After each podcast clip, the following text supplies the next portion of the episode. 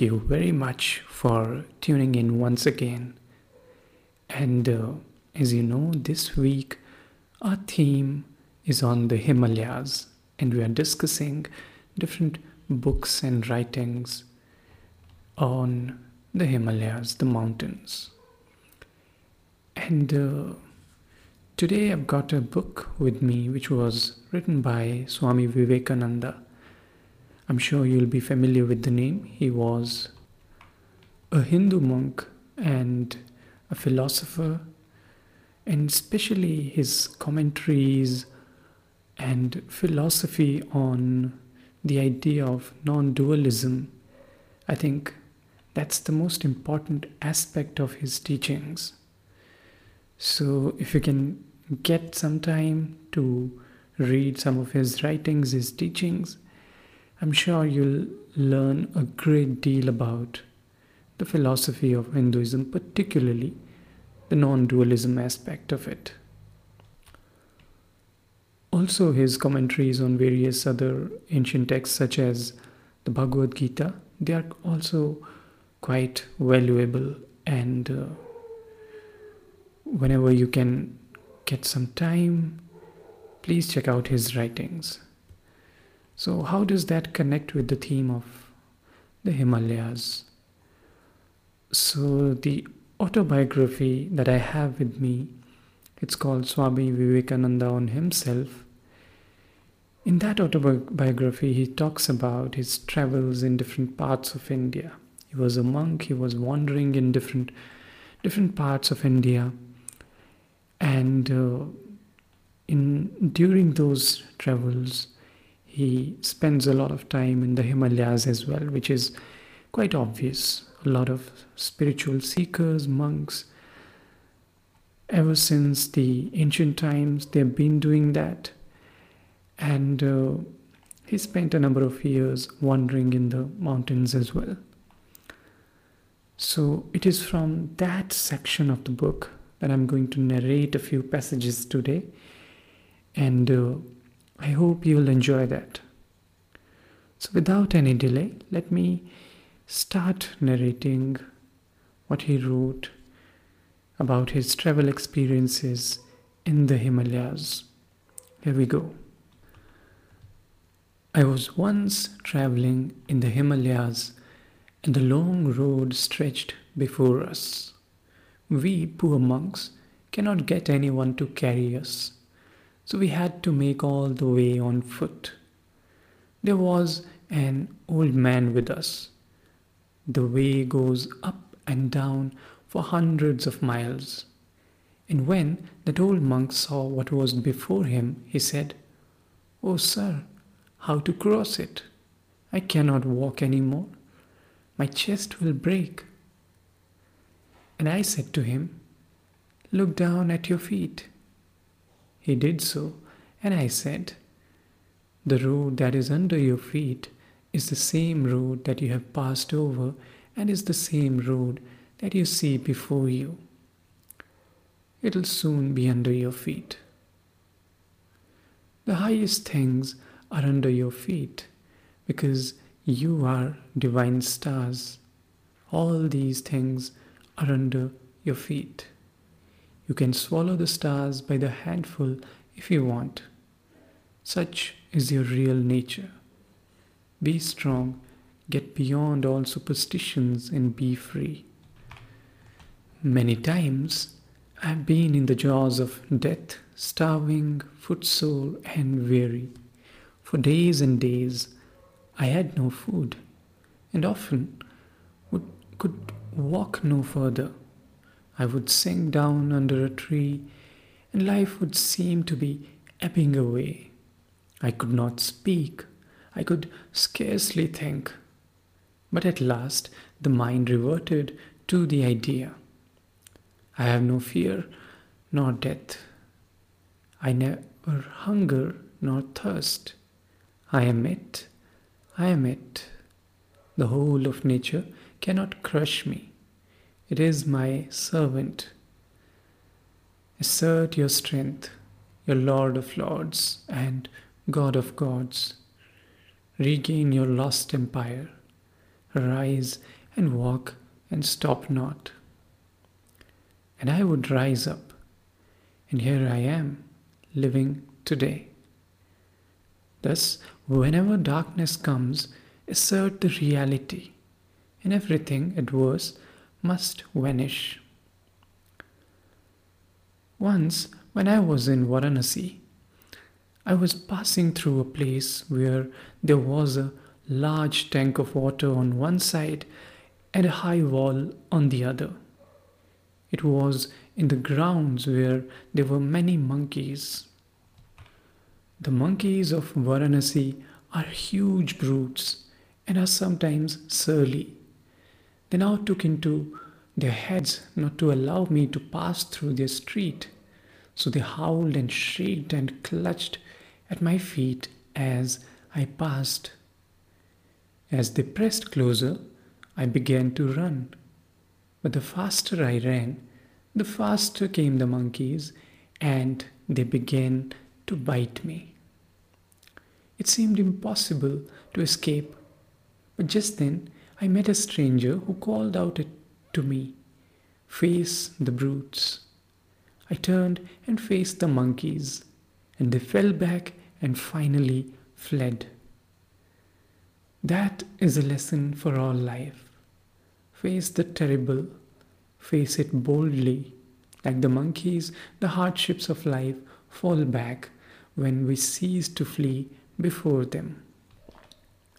Once in Western India, I was traveling in the desert country on the coast of the Indian Ocean.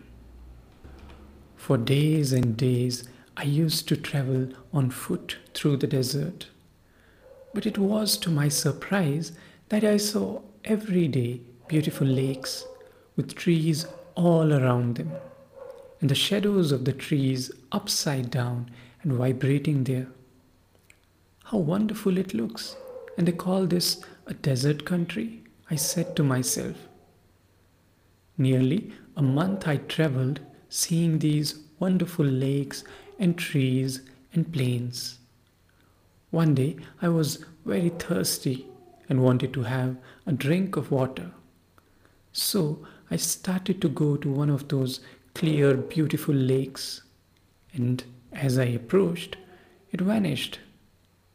And with a flash, it came to my brain this is the mirage about which I've read all my life. And with that came also the idea that throughout the whole of this month, every day, I'd been seeing the mirage and did not know it. The next morning, I began to march. There was again the lake, but with it came also the idea that it was the mirage and not a true lake. And so it is with this universe. We are all traveling in this mirage of the world, day after day, month after month, year after year, not knowing that this is a mirage. One day it'll break up, but it will come back again. The body has to remain under the power of past karma, and so the mirage will come back. This world will come back upon us so long as we are bound by karma. Men, women, animals, plants, our attachments and duties all will come back to us, but not with the same power. Under the influence of the new knowledge, the strength of karma will be broken. Its poison will be lost. It becomes transformed. For along with it, there comes the idea that we know it now, that this sharp distinction between the reality and the mirage has been known. Real monasticism is not easy to attain. There is no order of life so rigorous as this. If you stumble ever so little, you are hurled down a precipice and are smashed into pieces. One day I was traveling on foot from Agra to Vrindavan. There was not a farthing with me. I was about a couple of miles from Vrindavan when I found a man smoking on the roadside, and I was seized with a desire to smoke. I said to the man, Hello, will you let me have a puff at your chillum? He seemed to be hesitating greatly and said, Sir, I'm a sweeper. Well, there was the influence of old samskaras, and I immediately stepped back and resumed my journey without smoking. I had gone a short distance when the thought occurred to me that I was a sannyasin who had renounced caste, family, prestige, and everything. And still I drew back as soon as the man gave himself out as a sweeper and could not smoke at the chillum touched by him. The thought made me restless at heart. Then I retraced my steps and came back to the sweeper whom I found still sitting there. I hastened to tell him, Do prepare a chillum of tobacco for me, my dear friend. I paid no heed to his objections and insisted on having it. So the man was compelled to prepare a chillum for me, and then I gladly had a puff at it and proceeded to Vrindavan. When one has embraced the monastic life, one has to test whether one has gone beyond the prestige of caste and birth, etc. It is so difficult to observe the monastic vow in right earnest. There must not be the slightest divergence between one's words and actions. You find that in every religion, mortifications and asceticisms have been practiced. In these religions, conceptions, the Hindus, they always go to the extremes. You'll find men with their hands up all their lives until their hands wither and die. I once saw a man who had kept his hands raised in this way, and I asked him how it felt when he did it first.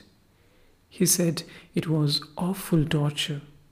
It was such torture that he had to go to a river and put himself in water, and that allayed the pain for a little while.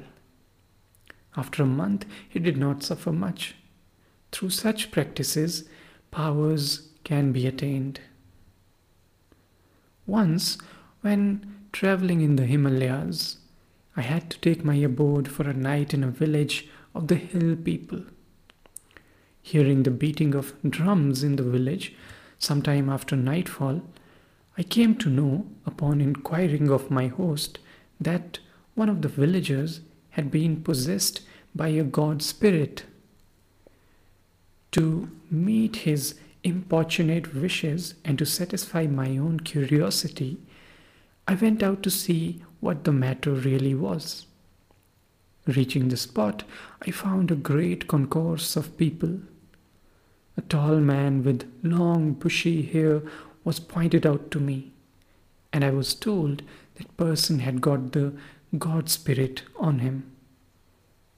I noticed an axe being heated in fire close by the man. And after a while, I found the red hot thing being seized and applied to parts of his body and also to his hair. But, wonder of wonders, no part of his body or hair, thus branded with the red hot axe, was found to be burnt and there was no expression of any pain in his face. I stood mute with surprise. The headman of the village, meanwhile, came up to me and said, Please exorcise this man out of your mercy. I felt myself in a nice fix, but moved to do something. I had to go near the possessed man. Once there, I felt a strong impulse to examine the axe rather closely. But the instant I touched it, I burnt my fingers, although the thing had been cooled down to blackness. The smarting made me restless, and all my theories about the axe phenomenon were spirited away from my mind. However, smarting with the burn, I placed my hand on the head of the man and repeated a few mantras for a short while. It was a matter of surprise to find that the man came round in 10 or 12 minutes. Then, oh, the gushing reverence the villagers showed to me. I was taken to be some wonderful man. But all the same, I couldn't make any head or tail of the whole business. So, without a word, one way or the other, I returned with my host to his hut. It was about midnight, and I went to bed. But what with the smarting burn in the hand and the impenetrable puzzle of the whole affair, I couldn't have any sleep that night. Thinking of the burning axe, fire failing to harm living human flesh, it occurred again and again to my mind. There are more things in heaven and earth than are dreamt of in your philosophy. But uh, Sri Ramakrishna, he used to disparage such supernatural powers. His teaching was that one cannot attain the supreme truth if the mind is diverted to the manifestation of these powers. The human mind, however, is so weak that, not to speak of householders, even 90% of the sadhus happen to be votaries of these powers.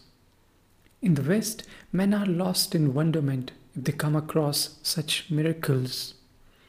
It is only because Sri Ramakrishna has mercifully made us understand the evil of these powers as being hindrances to real spirituality that we are able to take them at their proper value. Once, when I was putting up at Manmatha Babu's place, I dreamt one night that my mother had died my mind became much distracted. Not to speak of corresponding with anybody at home, I used to send no letters in those days, even to our math. The dream being disclosed to Manmatha, he sent a wire to Calcutta to ascertain facts about the matter. For the dream had made my mind uneasy on the one hand and on the other, are Madras friends, with all arrangements ready, were insisting on my departing for America immediately. And I felt rather unwilling to leave before getting any news of my mother. So Manmatha, who discerned this state of my mind, suggested our repairing to a man living some way off from town, who, having acquired mystic powers over spirits, could tell fortunes and read the past and the future of a man's life. So, at Manmatha's request and to get rid of my mental suspense, I agreed to go to this man. Covering the distance partly by railway and partly on foot, we, four of us, Manmatha, Alasinga, myself, and another, managed to reach the place. And what met our eyes was a man with a ghoulish, haggard, soot black appearance, sitting close to a cremation ground. His attendants used some jargon of South Indian dialect to explain to us that this was the man with perfect power over the ghosts. At first, the man took absolutely no notice of us. And then, when we were about to retire from the place, he made a request for us to wait. Our Alasinga was acting as the interpreter and he explained the requests to us. Next, the man commenced drawing some figures with a pencil, and presently I found him getting perfectly still in mental concentration. Then he began to give out my name, my genealogy, the history of my long line of forefathers, and said that Sri Ramakrishna was keeping close to me all through my wanderings, intimating also to me good news about my mother. He also foretold that I would, I would have to go very soon to far off lands for preaching religion. Getting good news thus about my mother, we all travelled back to town, and after arrival received by wire from Calcutta the assurance of my mother's doing well. Everything that the man had foretold came to be fulfilled to the letter. call it some fortuitous concurrence or anything you will. Well, I'm not a fool to believe anything and everything without direct proof. And coming into this realm of Mahamaya, the many magic mysteries I've come across alongside this bigger magic conjuration of a universe, I think it's Maya. It's all Maya. I used to beg my food from door to door in the Himalayas. Most of the time I spent in the spiritual practices which were rigorous, and the food that was available was very coarse, and often too was insufficient to appease the hunger. One day I thought that my life was useless. These hill people are very poor themselves. They cannot feed their own children and family properly. Yet they try to save a little for me. Then what is the use of such a life? I stopped going out for food. Two days thus passed without any food. Whenever I was thirsty, I drank the water of the streams using my palms as a cup. And then I entered a deep jungle. There I meditated sitting on a piece of stone. My eyes were open, and suddenly I was aware of the presence of a striped tiger of a large size. It looked at me with its shining eyes.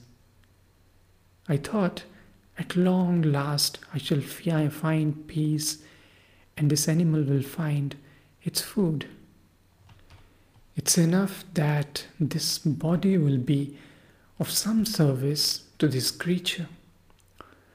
I shut eyes and waited for it, but a few seconds passed and I was not attacked. So I opened my eyes and saw it receding into the forest. I was sorry for it and then smiled, for I knew it was the Master who was saving me till his work be done.